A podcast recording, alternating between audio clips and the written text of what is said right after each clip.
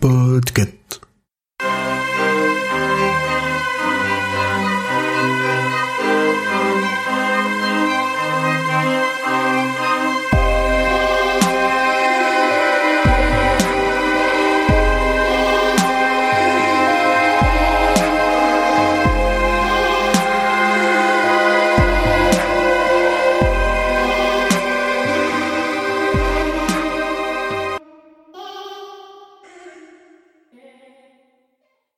Alors, oui, alors ça, ça peut-être été un petit peu long, mais euh, comme on se l'est dit en privé, euh, moi je me fais plaisir. On est en train de boucler le cycle le plus important de mon auteur préféré.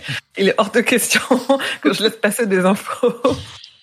Non, en fait, il y a euh, euh, déjà, je vais pas refaire tout le topo que j'avais fait euh, au premier tome sur euh, et la jeunesse du roman et dans quel ordre il faut lire machin. Il faut aller simplement réécouter euh, le, le premier épisode hein, qu'on y a consacré. C'est dans ma chronique à la fin. Euh, il y a des petites choses qui ont évolué quand même euh, dans le guide de lecture du cycle parce que il est au pire il est sur le site sur stephenkingfrance.fr parce que euh, quand on a débuté le cycle et qu'on disait tout ce qui, tous les bouquins qui sont connectés, toutes les histoires qui sont connectées et tout, bah, c'était il y a deux ans et demi. entre temps, il y a 50 bouquins qui sont sortis et il y en a qui sont connectés à la tour, euh, dont certains qui sont tellement connectés à la tour qu'il y a la tour sombre en couverture du bouquin, quoi. Donc, un, euh, enfin, là pour le coup, celui-là, il est archi connecté. Euh, ce qui a changé aussi, c'est que King, il a expliqué que le livre sur la bataille de Jericho Hill, qu'il avait déjà évoqué, qu'il avait plus ou moins promis aux fans et tout, euh, parce qu'il voulait l'écrire. En fait, euh, entre temps, il a dit qu'il le fera certainement pas. Euh, euh, ça, mais ça, je crois que j'en avais déjà parlé, mais ce qui a rechangé par dessus, c'est que dans une interview là ce dernier mois dans un autre podcast, il a dit qu'en fait euh, on lui demande tout le temps d'écrire sur la tour sombre, mais il a jamais arrêté d'écrire sur la tour sombre parce que euh, la tour sombre elle est euh, au centre de tout son univers. En fait tout ce qu'il pense, tout ce qu'il écrit, tout ce qu'il publie, il vit, boit, mange, respire, dort la tour sombre. Tout est toujours en lien avec la tour et avec le cycle et donc peu importe si le lien il est fort ou pas, évident ou pas, tant qu'il écrit, il continue d'inscrire des choses dans l'univers de la Tour Sombre, euh, que ça se passe dans l'entre-deux-mondes euh, avec Roland euh, ou que ça se passe dans notre monde ado. Quoi. Après, la, la bataille de Jericho Hill, elle a été faite en comics. Oui, Ouais, tu pourras en reparler dans la partie adaptation. Elle, elle a été faite en comics, mais euh, c'est pas lui qui l'a écrite, non, Non, C'est les lui. scénaristes qui ont Non, imaginé. mais c'est avec euh, Robin Firth euh, et compagnie euh, qui sont les, euh, les garants un peu de la cohérence aussi euh, pour tout, tout ce qui est projet autour qui l'ont fait. Oui, c'est pas des nobodies de la Tour Sombre qui, euh, a priori, ils savent plutôt ce qu'ils font, quoi. Mm. Et, euh, et sur les conditions d'écriture de ce tome, euh, je l'avais rapidement évoqué dans l'épisode qu'on a consacré à la première partie du tome 7, euh, parce que Julien, je crois que c'est toi qui avais posé la question. En fait, King, il a écrit le dernier tome pendant la tournée promo de son livre Roadmaster, qui est sorti en septembre 2002. Je crois, euh, oui, septembre 2002. Et en fait, au fur et à mesure de la tournée promo, vu qu'à l'époque, il faisait encore des tournées promo, il faisait plusieurs salons, plusieurs librairies et tout, avec des signatures de bouquins. En fait, au fur et à mesure, il tenait à jour les fans qui venaient, en leur disant tous les jours combien de pages il avait écrit la veille au soir, parce qu'à ce moment-là, il écrivait tous les soirs. Et donc, tous les matins, il débarquait, il signait, ah, euh, hier, euh, j'ai écrit 50 pages, euh, promis, ça arrive bientôt, machin. Donc, il a, il a, il a écrit tout ça dans ce contexte-là. Et il a confié quand même plus tard que pour écrire la fin, il a attendu, il l'a mis en pause, il a attendu d'être rentré chez lui parce que les dernières pages, il voulait pas les terminer euh, depuis une chambre d'hôtel. C'est à peu près euh, tout ce qu'on sait sur euh, sur ça, parce que le reste, euh, comme je disais, c'est, euh, je l'expliquais la toute première fois qu'on en a parlé. Euh, moi, j'ai relevé, euh, il y aura peut-être quelques redites, mais euh, tant pis, euh, quelques indices sur les boucles temporelles de Roland. Alors déjà, on l'a dit, Grand Poil, il a réinsisté dessus que en fait, euh, le cas est une roue. Donc c'est le plus gros indice vraiment euh, partout on nous matraque dans la série euh, on en revient toujours au fait que les choses sont cycliques. Même Susanna, dans le tome 4, elle évoque le dîme comme étant un sentiment d'avoir déjà vécu quelque chose. On a toujours tout le temps comme ça des déjà vus, des vraiment ce sentiment de je connais déjà quoi. Et King, et ça je leur disais aussi tout à l'heure, il est le premier à ne jamais se référer à sa série de romans comme une série ou comme une saga ou rien. Il a toujours parlé de cycle. Et en fait, s'il parle de cycle, c'est juste pour euh, pour exprimer l'aspect cyclique de son truc où euh, quand tu termines le set, bah tu reviens au 1 plus ou moins avec avec le corps quoi. Il y a des trucs aussi avec Grand Poil qu'on s'est amusé à relever, euh, où vraiment c'était où on s'envoyait des messages comme des petits faux à la lecture du, du début du premier tome avec euh, tous les tous les signes où Roland est vaseux, les signes qui viennent de revenir.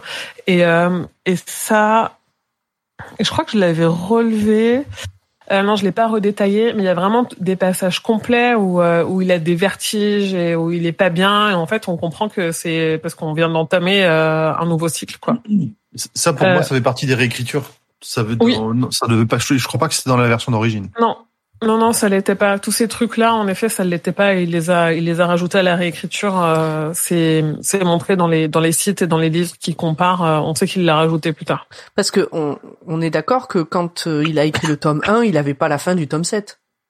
Bah, de toute façon, le tome 1, c'est cinq nouvelles qu'il a écrites. Oui, c'est ça. 10 On est, on est d'accord que euh, quand il a écrit le mm, tome oui. 1, il partait pas sur une saga réellement. Enfin, il avait pas la trame générale, il avait pas. euh, ouais. Non, parce que les, en fait, il a écrit les quatre premiers en les sortant genre à plus ou moins 10 ans d'intervalle, en sachant pas du tout euh, ce qu'il allait en faire. Et c'est quand il a attaqué le 5, il savait 5, 6, 7 où il allait. Et donc du coup, avant, Ça il a, il a relu et retravaillé euh, 1, 2, 3, 4 pour euh, Ouais. un les rendre plus cohérents les uns avec les autres, et aussi bah du coup euh, disséminer un peu tous ces indices là. Que qu'on qu'on a relevés. Et il y en a beaucoup plus. Hein, je vais pas tous le faire. Je fais les plus évidents et, euh, et, et ceux qui, qui m'ont le plus plu, quoi. Euh, Il y a aussi euh, Walter qui fait des références à Roland euh, assez souvent euh, à chaque fois qu'ils se croisent à propos du fait de toujours recommencer et de toujours échouer et des références que Roland il comprend jamais. Euh, King il s'emploie aussi à insister sur l'importance du corps d'Eld que Roland là non plus ne comprend pas. euh, Ah ben, parce moi non que, plus.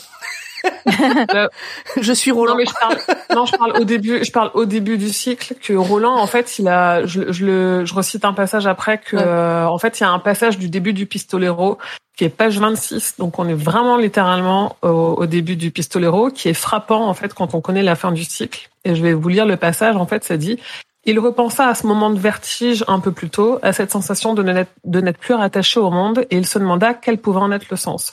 Pourquoi ce vertige avait-il convoqué l'image du corps et celle du dernier de ses vieux amis, tous deux perdus si longtemps auparavant à Jericho Hill Mais il avait toujours les pistolets, les pistolets de son père, ils étaient assurément plus importants qu'un corps ou même qu'un ami. Cette question le troublait étrangement, mais puisqu'il semblait n'y avoir d'autre réponse que l'évidence, il l'a mis de côté, peut-être que peut-être pour la reconsidérer plus tard.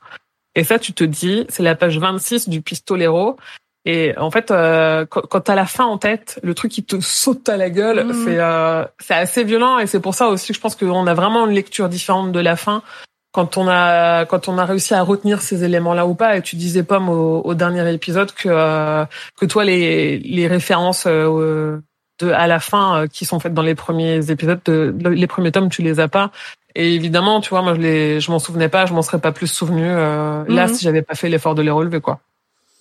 Mais du coup, euh, en Euh. fait, à la fin là, euh, on, vous parlez qu'il il passe la porte avec le corps, mais il passe la porte sans les pistolets de son père aussi, du coup, puisqu'il les non, laisse à il passe de la, la tour. porte sans le corps.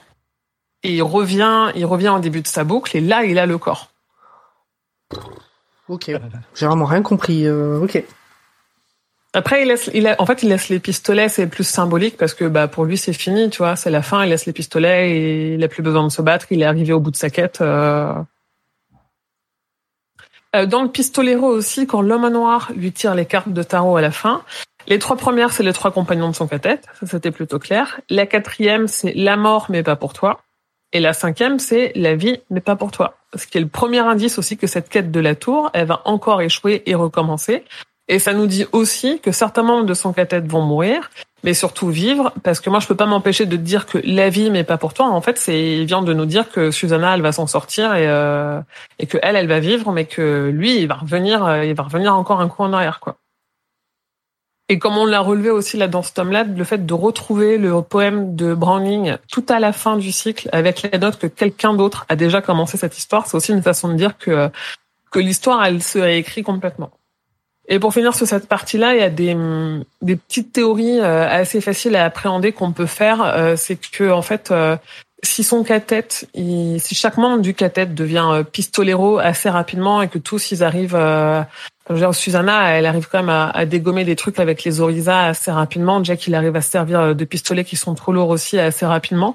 En fait, c'est peut-être aussi parce que eux non plus, c'est pas leur premier tour de cycle et que quelque part en fait c'est imprimé en eux, donc ils apprennent plus vite à chaque fois. À chaque fois qu'ils reviennent, en fait, il y a un petit reste de ce qu'il y avait avant qui fait que à chaque fois ils, ils arrivent avec déjà de l'XP en plus et Mm. que le cas qui les aide en mettant les bonnes tour personnes sombre au- est un- est un roguelite. Bah ouais, un petit- ouais, ouais, je, ouais, je le vois un peu comme ça, tu vois, parce que parce que t'as cet indice-là aussi, euh, vu qu'il revient avec le corps, ça veut dire qu'en fait, il est pas coincé dans une boucle où ça se passe toujours de la même façon. Il a la possibilité à un moment donné de donner des impulsions qui vont faire que ça va changer, quoi. Et donc du coup, que le cas qui les aide en mettant les bonnes personnes au bon moment sur son chemin, c'est juste euh, lui qui d'essai en essai apprend à faire les bons choix euh, et que en fait il n'y a pas de ta gueule c'est magique c'est juste un nouvel essai avec des variantes et qu'à chaque Mm. fois il apprend et puis il se rend compte de ce qui fonctionne ou pas et ça reste un peu imprimé dans son subconscient euh, et ça fait partie de, de tous les les flashbacks de dialogue qui sont à la toute toute fin de ce tome là avec Kort qui lui dit euh, tu, lui- tu es celui qui ne change jamais euh, et ça sera ta damnation un truc comme ça je, je l'avais repris euh, genre Mm. je serai ta damnation mon garçon tu useras une centaine de paires de bottes à, à cheminer jusqu'à l'enfer et Vanek qui lui dit quand même ceux qui ne se souviennent pas de leur passé sont condamnés à le revivre. Donc on a vraiment, euh, on nous répète vraiment le fait que euh, qu'en fait, euh, il- Quand tu sais la fin, c'est vrai que c'est méga obvious. euh, ouais, Est-ce que, Ouais. est-ce que, Ouais, ouais. en fait, parce que euh, dans le la saga, le cycle que nous on a lu, Ouais. euh, tout est écrit par un auteur. Par Stephen King. Enfin, il se met en scène, c'est lui qui a écrit l'histoire Ah oui. euh, de Roland, etc. Donc en Ouais. fait, cette histoire de cycle, c'est pas tellement l'histoire du pistolero, c'est l'histoire de l'auteur qui est jamais tout à fait satisfait de ce qu'il a écrit et qui recommence l'écriture en modifiant des trucs. c'est l'histoire de Gann qui utilise King pour euh, comme une marionnette pour lui-même avoir des marionnettes quoi. Si tu pousses vraiment le truc du multivers de King jusqu'au bout, en fait King c'est c'est une marionnette de Gann qui est euh, au-dessus de Roland, au-dessus de Gripsou, euh, au-dessus de tout le monde quoi. Hmm. Mais oui, après, ouais, en effet, après moi, euh, comme on en reparlera, mais euh, du coup là, tu rentres dans des trucs méta que moi je ne maîtrise pas du tout. Et euh, en fait, c'est comme quand tu parles de voyage dans le temps. Et à un moment donné, j'ai les yeux qui se croisent et je je comprends plus quoi. Je, je suis assez peu à l'aise avec ces sujets-là quoi. Et par exemple sur le pour reprendre euh, sur euh, sur les changements qui sont impulsés à chaque cycle, en fait, le fait qu'il soit prêt à épargner Mordred à la fin contre la Vidote, c'est le signe qu'il a changé. Parce qu'avant, il aurait laissé tomber n'importe qui. Parce qu'en fait, le, le Roland, c'est un addict. Tout ce qu'il veut, c'est aller à la tour, c'est sa drogue, c'est son obsession. Et peu importe qui il perd en chemin, en fait, il, il va y aller. Et c'est ce qui se passe au début, euh, tout au début du Pistolero, où il tue Ouais, une mais là, pour le coup, c'est plutôt une, c'est plutôt une évolution dans ce cycle-là plutôt que en, en lien avec les autres cycles. Sur, euh, enfin, Ah oui, ah oui, oui, mais c'est une évolution de dans ce cycle-là. Je suis en train de détailler les, les détails qui font que pourquoi, quand euh, il va reprendre, il va avoir le, le cordel, tu vois.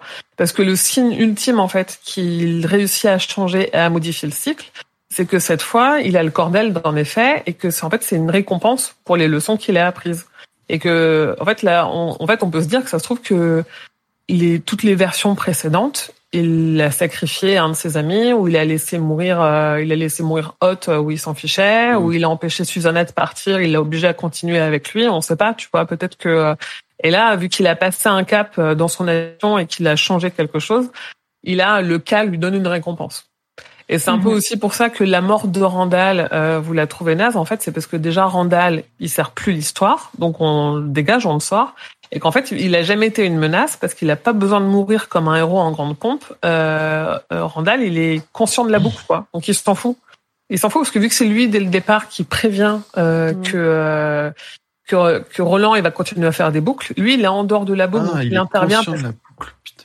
Bah, c'est Ouais, pas déconnant parce qu'il s'en fout un peu en fait euh, de souvenir euh, à chaque Ouais. fois qu'il meurt c'est un peu bon bon bon fou tu vois c'est Ouais, et plusieurs fois, il lui dit vraiment littéralement, euh, tu, tu reproduis toujours la même erreur et tu Mhm. cycle- et t'as vraiment il y a des dialogues. Alors je les ai en anglais parce que je les ai dans un bouquin qui est super, qui s'appelle euh, The Road to the Dark Tower, qui est un livre de Bev Vincent, qui est un spécialiste de King, qui est très proche de King, qui est franchement tout ce qu'il écrit sur King, on peut faire confiance. Ce que le souci c'est que c'est jamais traduit. Et ça fait partie des trucs que j'ai dévorés après. Et lui, il a relevé vraiment des dialogues entre Randall et Roland où Randall lui dit mais euh, en fait t'es en train de faire comme la dernière fois, tu vas te planter. Et on a vraiment la pensée de Roland de dire mais de quoi il parle en fait, euh, j'ai jamais j'ai jamais vu cet endroit. Et puis pouf, l'histoire reprend comme si de rien n'était quoi. Donc Randall, euh, lui, il s'en bat les couilles de mourir là parce que il sait que euh, est ok pour lui. Et de toute façon, vu qu'il est multiple, euh, il a pas d'âge, il appartient à aucun univers et tout. euh, On il a va exister On a peut-être perdu des morceaux à la traduction parce que les trucs, ce- là, l'exemple dont tu parles là, je- j'arrive, je, je, je- j'arrive vraiment pas à le, à le voir dans euh, dans les échanges qu'on a pu avoir entre, les entre retrouverai. Roland et Randall. Je les reprendrai euh, dans le bouquin, je vous les enverrai. Ils ont de toute façon toujours des échanges un peu chelous, euh, pas très compréhensibles en première lecture, je trouve. Oui, ça, oui. Donc je pense qu'effectivement, euh, Bah moi, toute la partie autour du feu, euh, j'étais paumé quoi. Le tirage de tarot, euh, j'étais paumé quoi. La dernière On partie pas. du pistolero. Ah. Je l'ai résumé, Mhm. hein. J'ai rien compris. je me suis contenté de résumer phrase par phrase, pas idée par idée. moi j'avais pas compris, mais j'avais beaucoup aimé, tu vois. Je me souviens, ouais. Le voyage Space Cake, euh, c'était très bien. Et j'ai bientôt fini et, euh, et je vais pas finir par les connexions parce que déjà, enfin, on n'a pas fait les connexions à l'épisode précédent, on va pas les faire là parce qu'on les a relevées au fur et à mesure et qu'en vrai, on n'a pas tant que ça. Au pire, tout est redétaillé sur un certain site. En fait, je voulais, euh, je voulais me faire un petit kiff de fan parce que je sais que c'est une question qui est revenue plusieurs fois et pas forcément que dans le cadre de la Tour sombre en fait. Euh, je voulais re- revenir sur le fait qu'on ne sait pas quelle est la part de vrai et la part de fiction dans la façon dont King se traite dans l'histoire. Il est quand même vachement dur avec lui-même. Il se dépeint pas sous un jour très flatteur. Euh, à mon avis, c'est aussi parce qu'il a voulu faire, euh, enfin, se représenter tel qu'il était quand il était euh, au pire de son addiction. Mais puisque tout tourne quand même autour de son accident, c'est vraiment l'événement clé de, de cette partie du cycle. Euh, ce que je vous propose de faire, c'est de revenir sur les différences entre son accident dans le livre et celle avec son vrai accident. Parce que une fois de plus, dans le livre dont je parlais, The Road to the Dark Tower de Bev Vincent, il y a un encadré sur euh, voilà comment ça se passe dans le bouquin et voilà comment ça s'est passé dans la vie réelle. Et euh, je me suis dit vu que c'est quand même euh, le centre qu'on nous colle des 19 partout et que euh, et Mm. que Roland il a mal, il se plaint non-stop de sa putain de douleur qui en fait est la douleur de King de son accident. Enfin, voilà, je me suis dit on va revenir là-dessus. Euh, donc King, il a son accident le 19 juin 1999 à 16h20 dans le roman. Heure à laquelle le père Callahan, il avait rendez-vous à la Sombra Corp euh, plus de 15 ans plus tôt. Hein, c'est pas, c'est pas un horaire pour rien. Euh, dans la vraie vie, l'accident, il était plutôt vers 16h30. Euh, Jake, ouais, c'est pas très loin, mais tu vois, du coup, il s'est quand même amusé à se dire, en fait, euh, je vais mettre, euh, vu que j'avais mis, euh, je pense qu'il s'est dit, vu que j'avais mis 16h20 pour euh, pour Callahan, bah, je vais mettre quand même Oui, 16h20 pour euh, pour le pour mon accident, quoi. Mm. Euh, Jake, il veut stopper Smith en lui donnant envie de faire pipi. Et en fait, c'est une référence de King au fait que lui-même venait de faire pipi dans les bois et qu'il lui faudrait ensuite deux mois. En fait, il, il dit dans une interview euh, que euh, quand il a eu l'accident, quand il s'est fait renverser, il venait d'aller dans les bois pour faire pipi et qu'ensuite il lui faudrait deux mois avant d'être capable de refaire pipi debout. Il savait pas que ce serait la dernière fois avant longtemps, quoi. Ouais, Mm. c'est ça. Donc ça, c'est il y a des détails comme ça qui l'ont marqué, surtout qu'il a tr- très peu de souvenirs de beaucoup de d'instants quoi à ce moment-là. Euh, aussi, les femmes qui croisent le van et qui se disent oula, euh, il conduit pas droit, euh, j'espère qu'il va pas renverser King. En fait, dans la vraie vie, euh, elles existent vraiment, mais elles ne ramassaient pas des baies sur le bord de la route. Elles étaient elles-mêmes en voiture, elles ont croisé le van en voiture, donc elles avaient déjà dépassé King. Euh, juste avant d'être renversé, King, il les a un roman de Bentley Little. En fait, il venait de le ranger parce qu'il arrivait sur un segment de route avec moins de visibilité. Euh, il l'a bien fait, mais en fait, il a été projeté 15 mètres plus loin et le rapport de police dit que euh, ce qui lui a sauvé la vie, c'est d'avoir certainement entendu le van en dernière minute parce qu'il s'est retourné. Donc, ça l'aurait mis dans une position ou un endroit de la route où, euh, en fait, quand euh, il a été projeté 15 mètres plus loin, il a atterri sur un un bout de pelouse et il y avait un mur de rocher euh, juste à côté donc euh, potentiellement en fait euh, à un centimètre près il était projeté deux Mm. mètres à côté et, euh, et, et là c'était fini quoi. Euh, il admet ne pas bien se souvenir, euh, surtout les minutes qui ont suivi l'impact. Et en fait, il se sert de cette petite amnésie qui est complètement logique hein, dans le roman, puisque c'est euh, pendant ces minutes-là que le pistolero vient lui parler. Euh, la vraie version de l'accident, le conducteur n'avait qu'un seul de ses chiens à l'arrière. Il a deux chiens en réalité, mais là, il n'en avait qu'un. Qu'il l'a distrait en effet parce qu'il cherchait à manger de la viande dans une glacière. Et un autre promeneur a été témoin de l'accident et un autre conducteur est passé et s'est arrêté juste après l'accident. Donc il n'est pas resté euh, au bord de la route pendant des heures. Euh, sachant que Smith, quand même, de son côté, il a jamais vu King et en fait, il pensait avoir percuté un cerf jusqu'à ce qu'il voit les lunettes de l'auteur ensanglantées. Euh, je je sais plus si c'est euh, sur euh, le fauteuil à côté ou sur euh, ou par terre à côté, mais en fait, sous, sous l'impact, le, ces lunettes ont été projetées à l'intérieur de l'habitacle. Ah ouais, putain. Et contrairement à la légende, King n'a pas racheté le van pour le détruire à coup de masse. En fait, pendant qu'il était à l'hôpital, c'est Tabitha, sa femme et son avocat qui l'ont racheté et qui l'ont fait démolir dans une casse et qui ont tout fait disparaître parce qu'ils voulaient éviter qu'il soit revendu ou que des, euh, des fétiches de l'auteur ou des gens un Mm. peu chelous euh, s'amusent à se procurer ou à revendre des bouts du van, quoi. Ouais, des trucs un peu morbides. Mm. Ouais, je pense qu'ils ont bien fait. Ouais, ouais. Oui, je- ouais, je- ouais. ouais. Vraiment, pour le coup.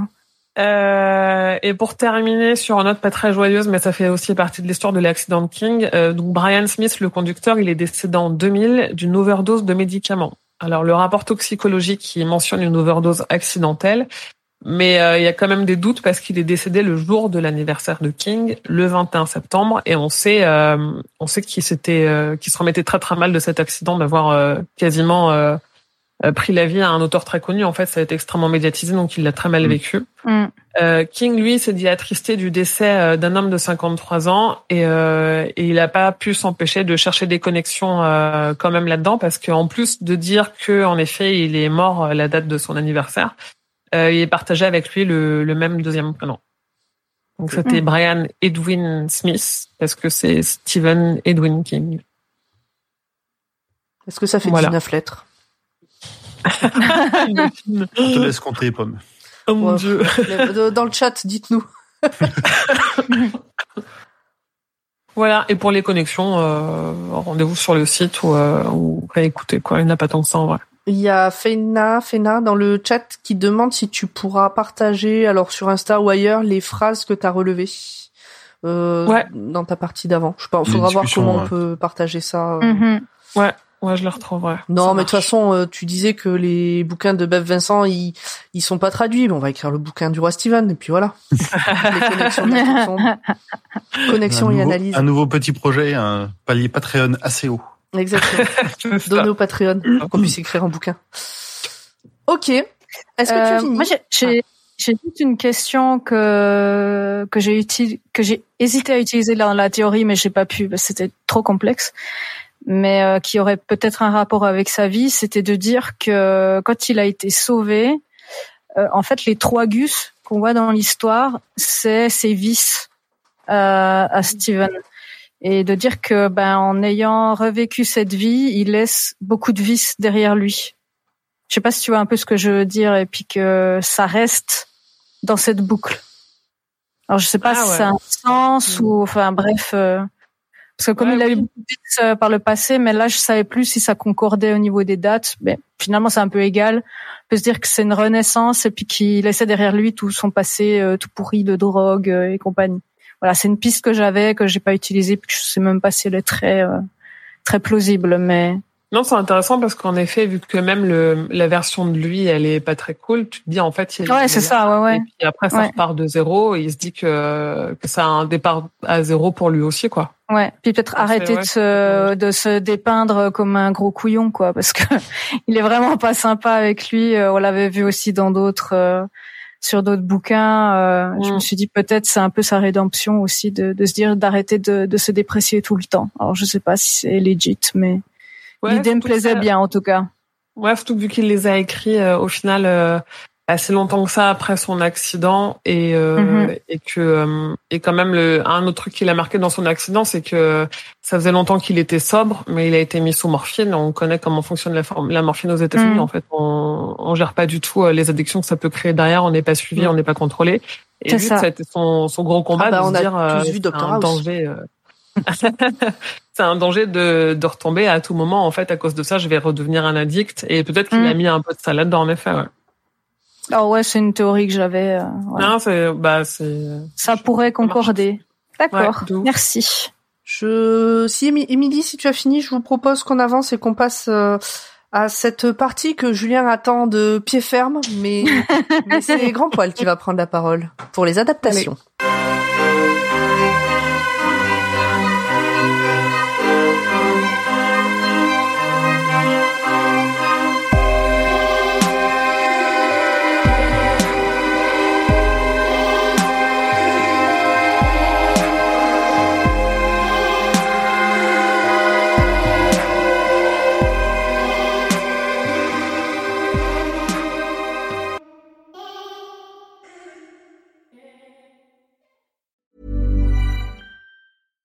When we're on a budget, we still deserve nice things. Quince is a place to scoop up stunning high-end goods for 50 to 80% less than similar brands. They have buttery soft cashmere sweaters starting at $50, luxurious Italian leather bags, and so much more. Plus, Quince only works with factories that use safe, ethical, and responsible manufacturing. Get the high-end goods you'll love without the high price tag with Quince. Go to quince.com slash style for free shipping and 365-day returns.